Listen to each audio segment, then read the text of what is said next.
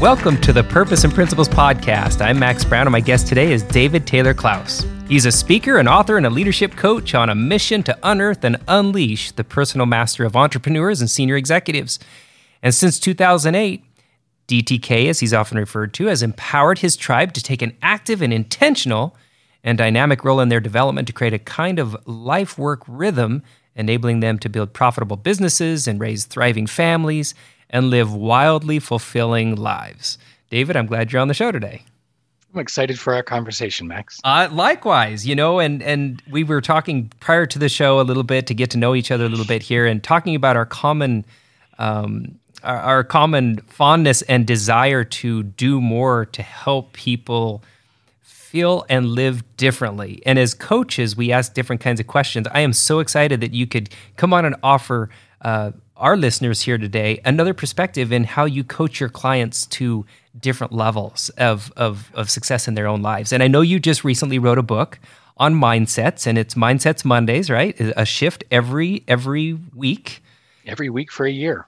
And and they get to have this kind of contemplation and reflection and action in their life. Let's get let's get into it. Why why this book? Why now?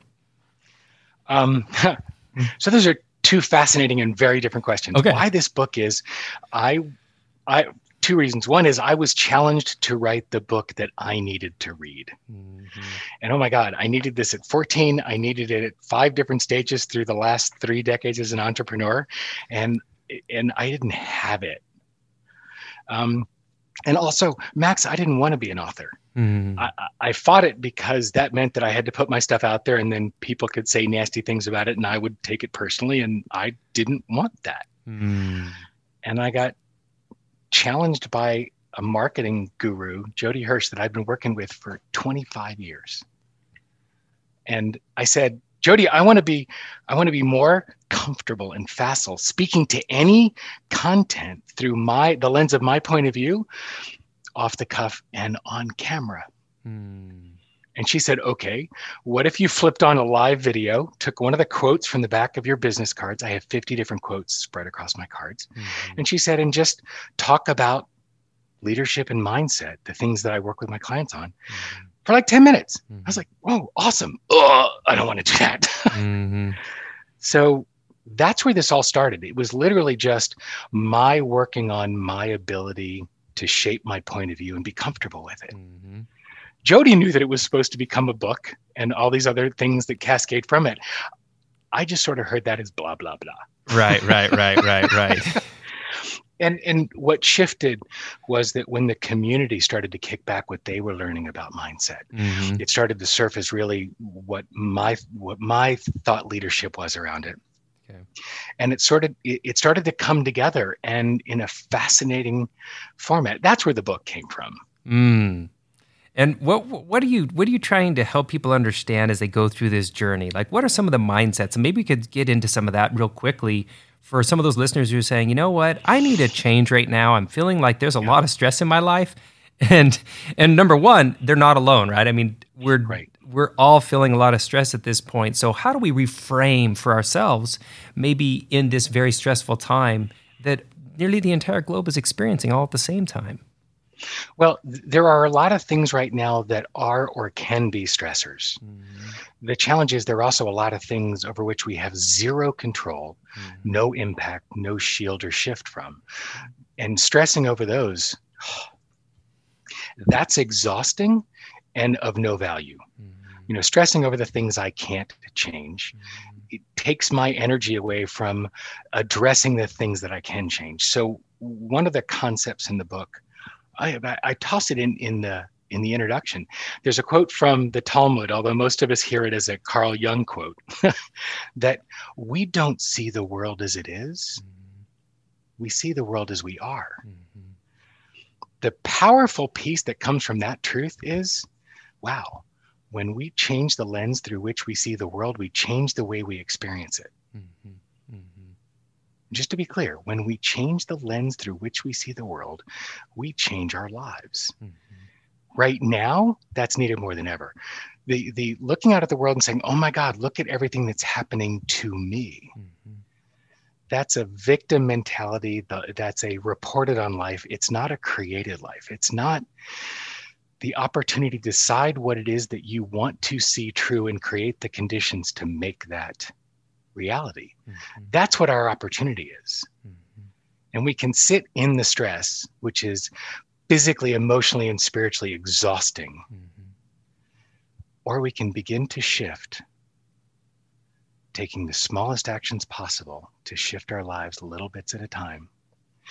And part of what we were talking about pre show was the chapter 17 in here. It's words create worlds. Yes. Pay attention to the language that we're using, mm-hmm. right? Pay attention to the language that we're using because it helps us shape the world. You and I were talking about, uh, are, are you willing to play with that again? Sure. Yeah, absolutely. We're playing with that idea of there's something that you wanted to do around your shifting your business. And you said, I need to do that. Yes.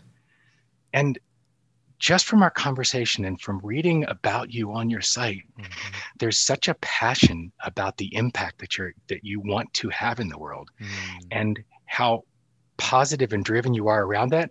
And yet you were using language that was totally external, mm-hmm. need to or have to. Mm-hmm.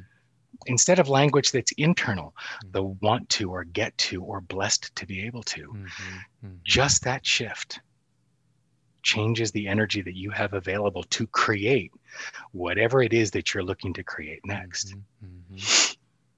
And that's we, we we're always looking for these massive changes. It's the small ones repeated daily that make the biggest difference in our lives. Mm-hmm.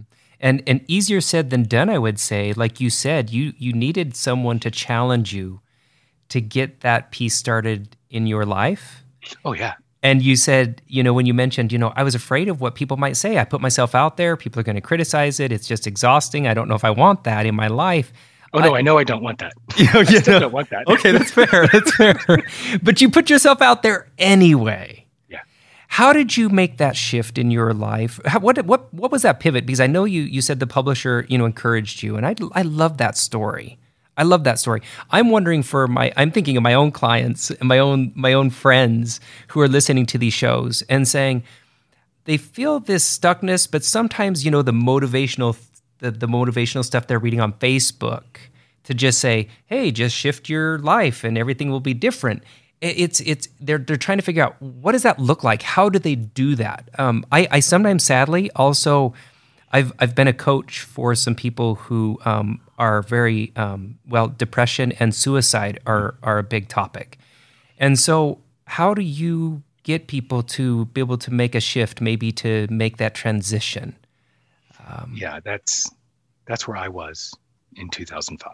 Okay, and that's what I was navigating, and and here's the truth: the trying to do it yourself is dangerous. Mm and let's be real, when you're dealing with depression and suicide, whether it's depressed thoughts or clinical depression, trying to deal with that yourself is deadly. Right? We're wired to be in connection. We are humans, we're animals. We are physically, neurologically, neurochemically, epigenetically, evolutionarily, we are wired to be in connection with other beings. Wholeheartedly agree. And you can't navigate neuroatypicality. You can't navigate things like depression and suicidality, suicidal thoughts alone. Mm-hmm. And you can't do it without working to see what you want on the other side. Because mm-hmm. right now, those that are depressed or suffering from depression mm-hmm. Mm-hmm. are only seeing what's right in front of them and they're only seeing it through the lens of catastrophizing forward all the things that could possibly go wrong now i want to tangent for a second we have hundreds of thousands of years of being animals and the individuals that preceded us the ones that were always thinking about all the things that could go wrong avoided all of them more successfully than the ones that were going around happy go lucky blithely not paying attention. The second group got eaten. The first group survived. Mm. so our brains are wired to think of all the crappy things that could go wrong. Mm but we're not in danger of being eaten by saber-toothed tigers anymore. Mm. Right? And yet, we think about, we look at the economy as a saber-toothed tiger. We look at the neighbor who's saying nasty things as saber-toothed tiger. That's the way our brain responds to a threat. Mm-hmm. So we still behave unconsciously at the most primitive level like these animals. And when we give in to the looking at how everything can go wrong, we are wired for paranoia in that perspective. Mm-hmm. We also have the opportunity for pronoia.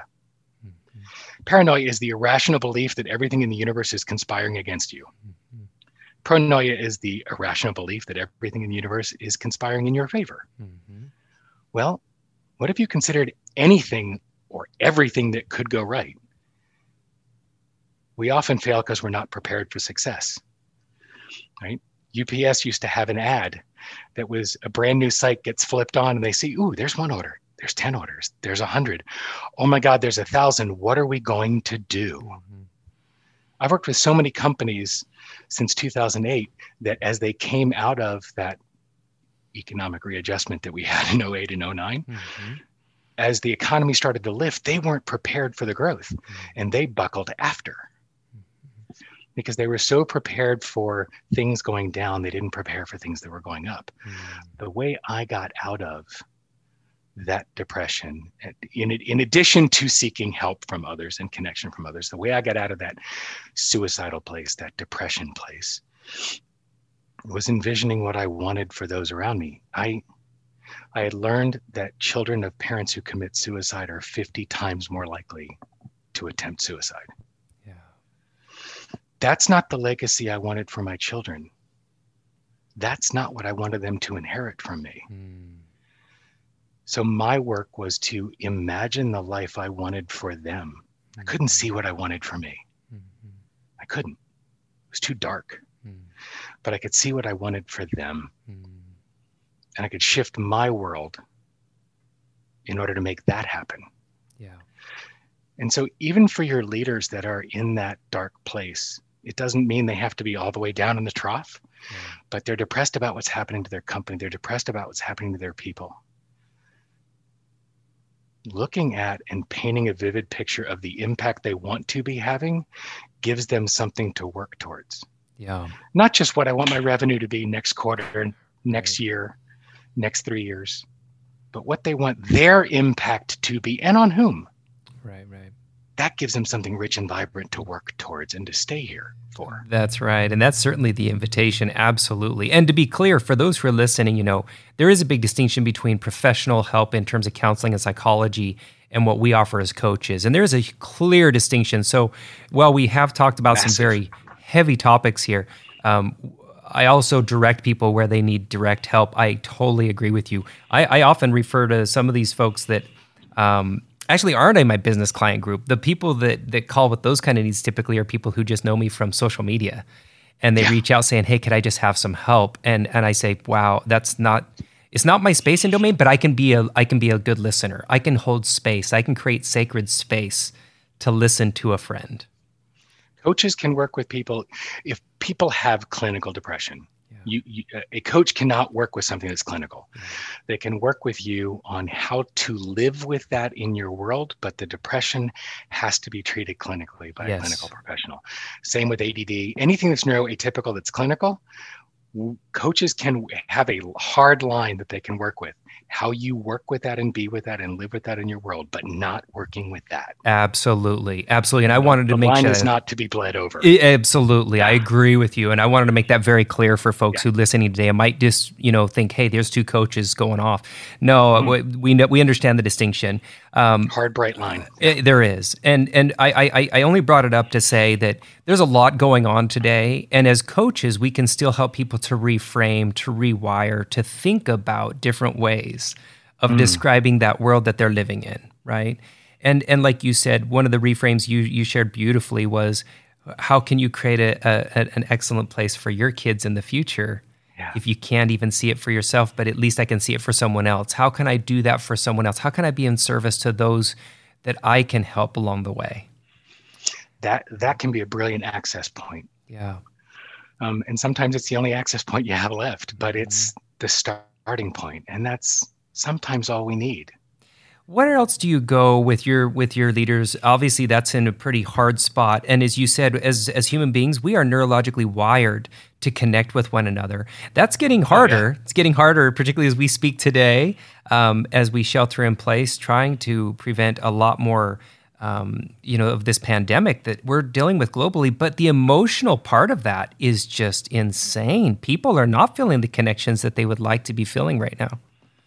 No, and, and although we've had a brilliant conversation even before the show, mm-hmm. this is different connecting totally. over electronics, whether it's phone or Zoom. The video doesn't the video helps, but it's not the same. Our the mirror neurons just don't fire. I totally here, agree.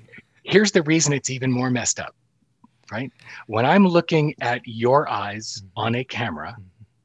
It looks to you like I'm looking down because right. it's several inches lower. When I look at the camera, I can no longer see your eyes. Right. So there's an inherent level of disconnection in Zoom.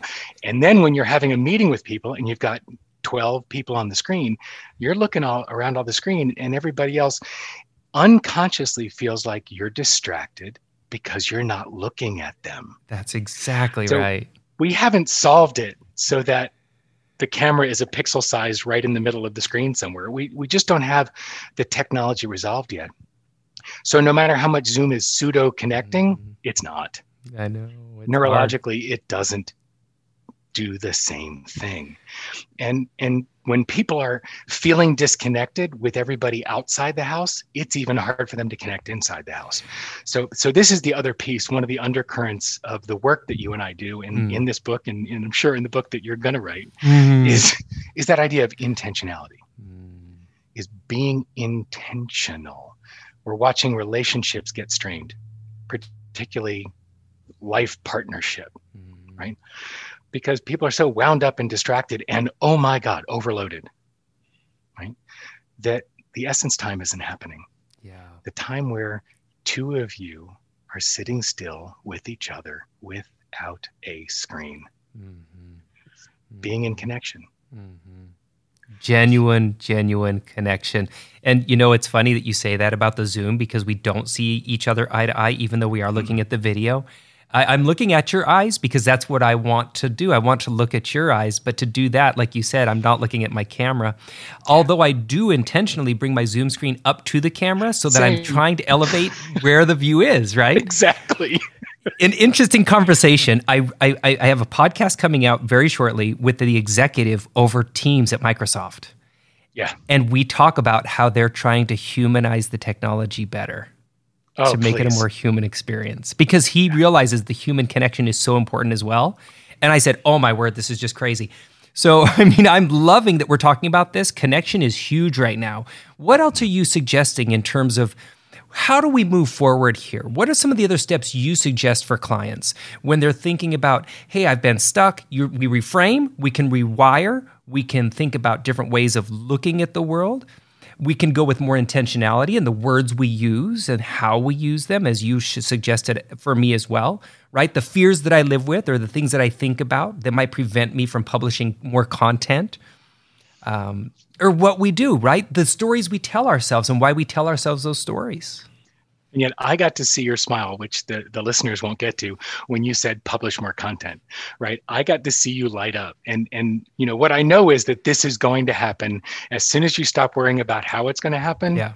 It, and but seeing how you shifted when you talked about it that's what that's what's missing when people aren't in physical connection so at the very least the video connection makes a difference so what i suggest is right. now more than ever there's a concept I preach about. There's a concept I scream about. There's a concept that's in the book.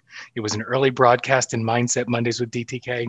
It's the idea that if you want to grow your company, grow your people. Mm-hmm. If you want to grow your people, grow yourself. Leadership always starts here with yourself. And that's a piece that more leaders are understanding now. Oh, my God, 12 years ago when I started this journey, so much of it was, oh, here, fix my team. Mm-hmm fix my team doesn't work any better than fix my kid. Yep. you want to change your kid's experience and growing growing up, work on your parenting. And that's another that's another show we can do. It is Leadership and parenting, the only difference is what audience starts out shorter. But the the the idea here is it starts with growing yourself.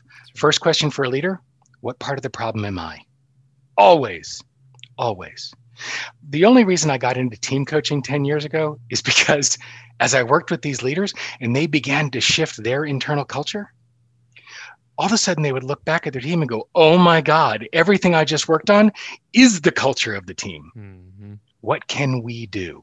Mm-hmm. Not what can you do to fix them. What can we do? Mm-hmm. And that's when we start. I started adding team coaching to this practice because the leaders were understanding right. that culture cascades. That's right. It always starts above. It, it, we set the climate at the leadership level and i my one of my leading questions for for the last two decades actually with clients is how do you show up and how does that impact the people you work with and what yeah, would people impact say week is critical. Right. And and and and and for me i always just said in fact you're gonna love this question. Just I, i'm gonna i'm gonna watch your response as i say it. But i always would say you know how do people feel after being around you?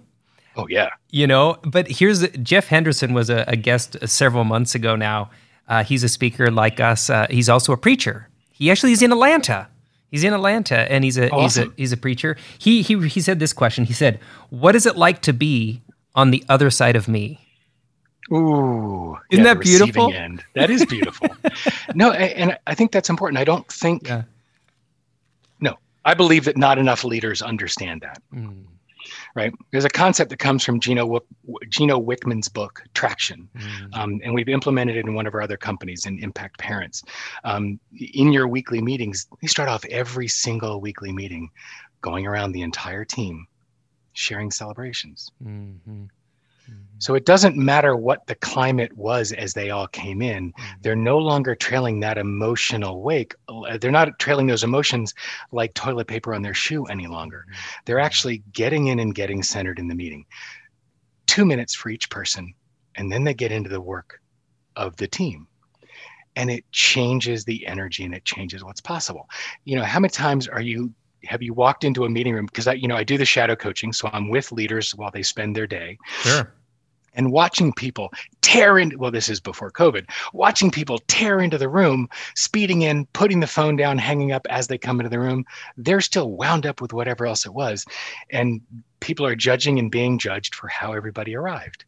And then you get, okay, let's get started. No, hmm.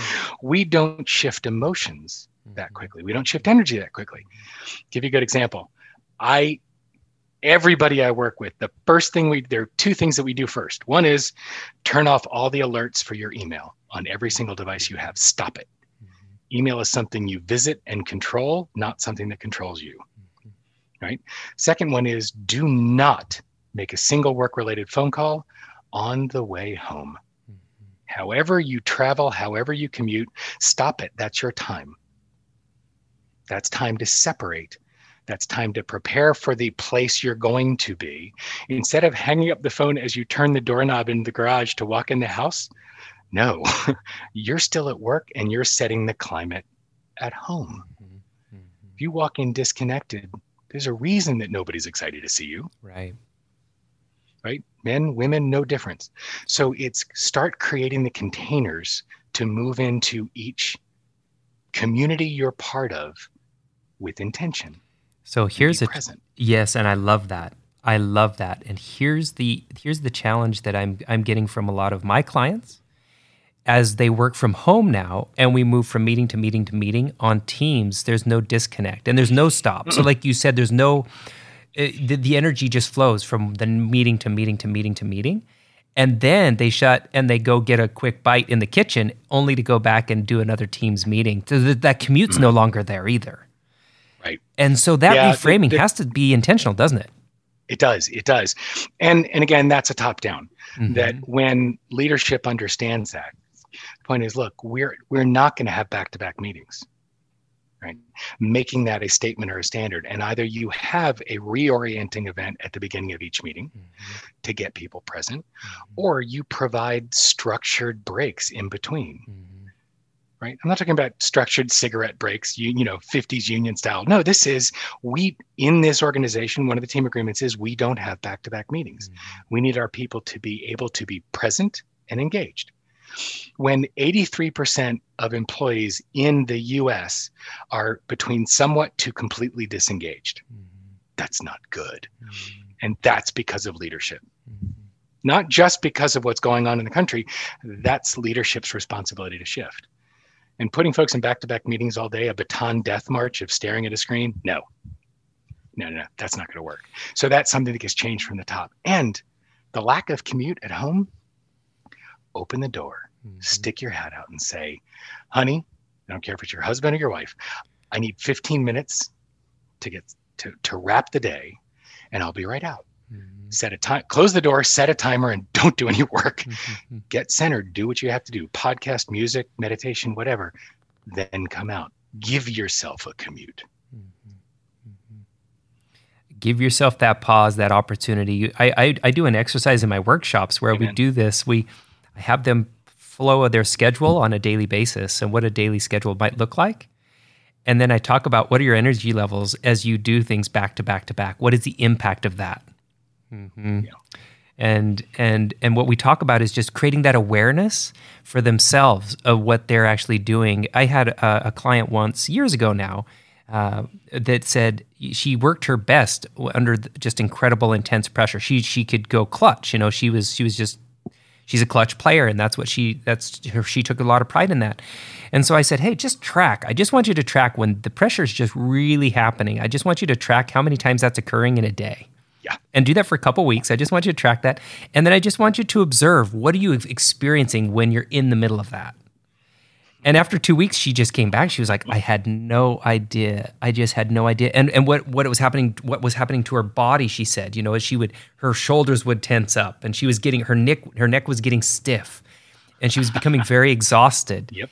And this was this was bef- you know, this was several years ago.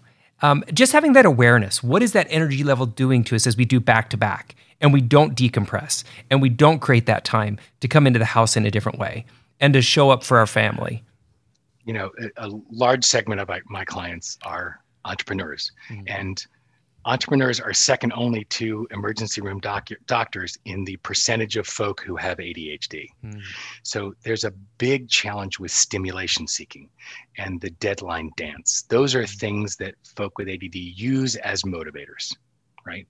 And so that's a challenge for entrepreneur, owner, or founder operators because they have trained themselves to thrive on the energy of powering through an intense deadline mm-hmm. or overloading so that they feel the stimulation and the strain. And it's exhausting. Mm-hmm physically, emotionally, and spiritually. It is just draining.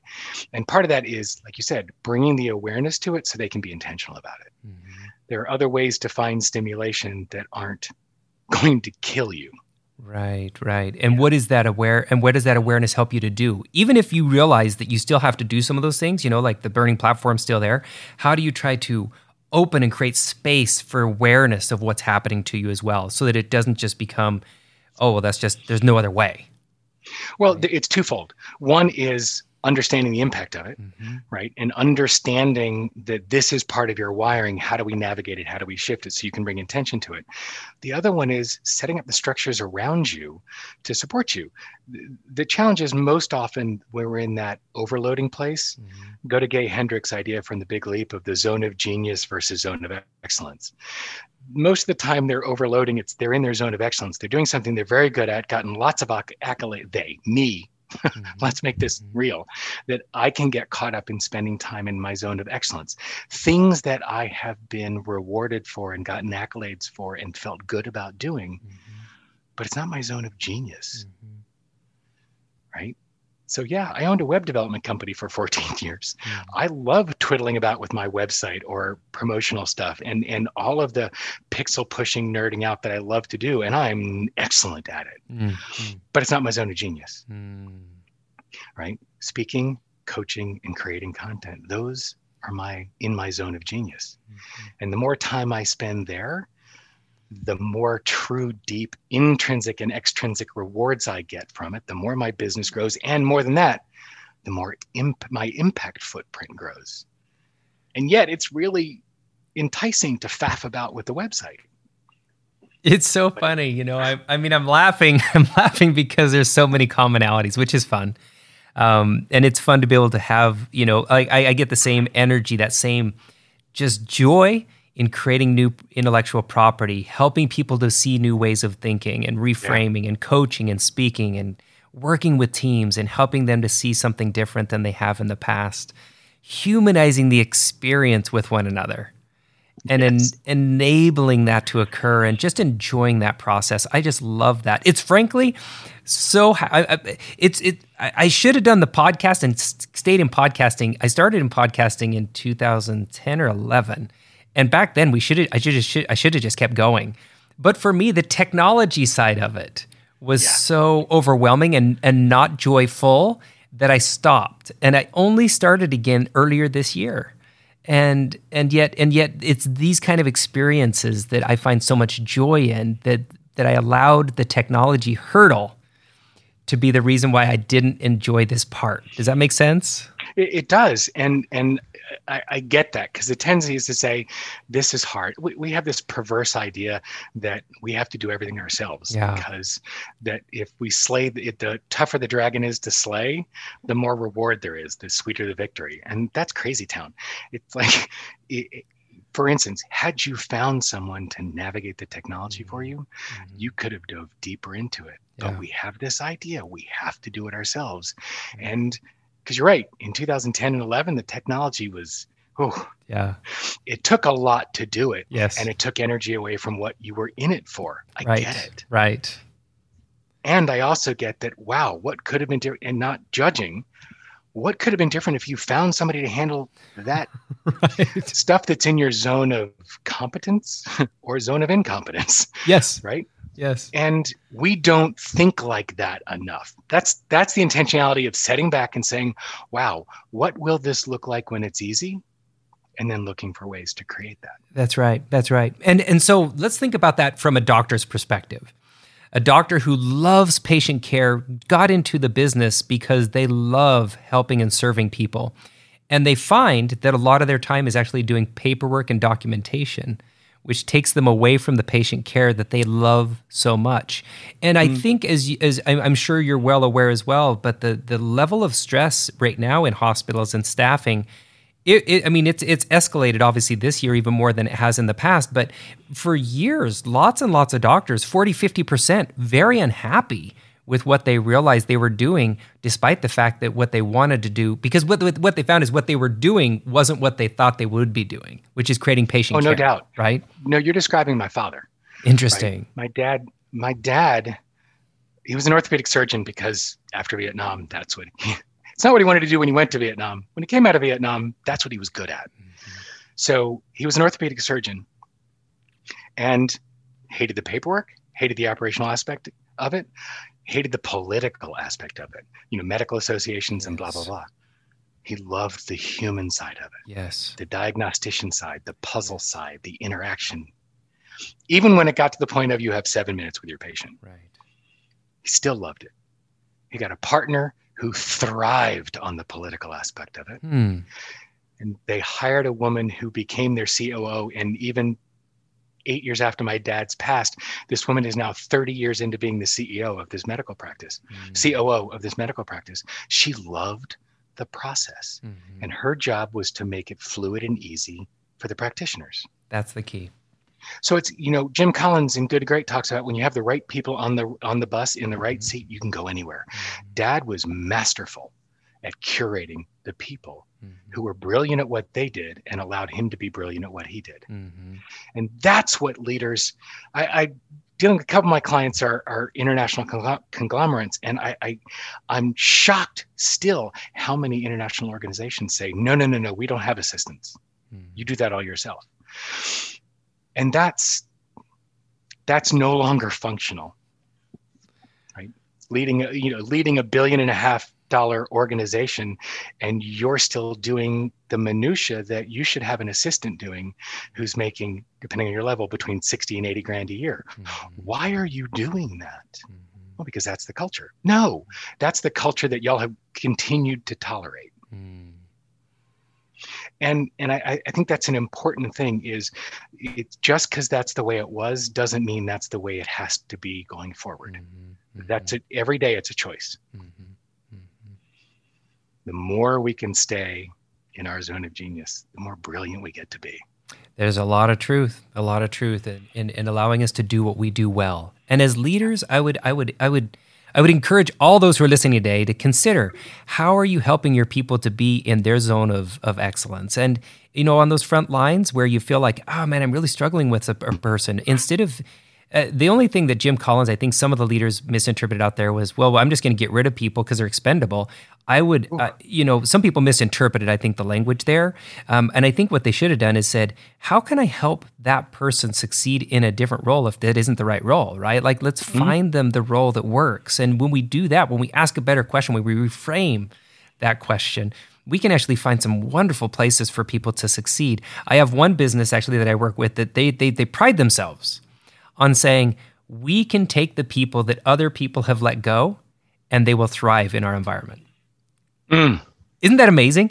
And they do That's it because incredible. they believe that they've created the systems and the processes that enable people to thrive, not just survive. That's fantastic. Not just survive. Well, it, it, that's you know a company that pays attention to its people. Yeah and and enables them and empowers them to pay attention to their clients or customers those are the ones that have the customers that are raving fans and brilliantly happy. It's amazing. it's, it's, always the people first. I have a bias. I think it's always the people first. I'm, I'm with you and that that bias is going to ring true. Uh, what have you learned since you wrote the book? And i know it just barely came out but what are some reflections you have um, that you could just share with us? And as we kind of wind up here, what is something you'd like people to remember from this conversation? Which we, you know, we've kind of gone on a personal journey here today. We got very personal. I think I didn't, I didn't know it would show up like that, but I, I'm glad it did. Uh, but what could we do for those who are listening still today and saying, guys, we know you guys love people, but give us something here. yeah, I, I think. Well, let's be terribly honest here. The first thing when you asked me what did I learn from it is, oh my God, how much deeper could the impact have been if I did this three years earlier when I first talked about it? So I did immediately start flogging myself. So just to be totally transparent. I love that you're um, transparent. Oh boy, yeah, and it's because I look at I'm looking at the books on my shelf that are about to get sent out. I'm like, oh God, this could be out of here three years ago. So I, I think the other piece, what I want for the folks that are listening. Mm-hmm so often. Look, I read something in 2015 that sort of broke my heart. The Pew Research Foundation said that only 41% of people who buy a book read past chapter one. Mm-hmm. And there are a lot of reasons why. Um, and did a lot of research as was putting this book together. What I want people to do, even if you don't buy the book, go to mindsetmondays.com download the Rewire framework. That's a, a, a, framework that I built into this book that will allow you to take any of the learning you're playing with, any of the mindsets you're playing with, and it gives you concrete steps to take it out into your world and make it real. Uh, we were talking before the show, uh, the books that none of you can see behind me, two of them have been on that bookshelf for uh, almost a year and and the books that are behind this camera forget it i'm not telling you mm-hmm. but they're shelfware mm-hmm. right? Because I haven't gotten to them yet. And uh, they're shelfware because one reason is I don't have, I don't, I make up that I don't have time. Mm-hmm. That's all made up in my head. Mm-hmm. I'm not carving out time. But the other reason is I'm not going to pick up a book that I can't, that I won't dedicate the time to go out and use in my world. There, it's not worth reading something if you don't go out and use it. Mm-hmm. And so this book is built. They're re- short, readily digestible chapters mm-hmm. with six prompts, the Rewire framework at the end of each chapter to get your butt out into the world using what's in the chapter mm-hmm. so that you'll embed the learning. Mm-hmm. So often we, I, all of us will read something, put it back on the shelf, and never think about it again. Mm-hmm. And and you heard this, all of you, everyone listening, heard this when you were in school. Use it or lose it. Mm-hmm. And so take the rewire framework, use it with stuff you're learning, and start making it meaningful, lasting change. David Taylor Klaus, I'm glad we had this conversation today. Thanks for joining me on the show. Max, I enjoyed. Be well. Thank you. You too. To all our listeners out there, please be safe and be wise and have a great week.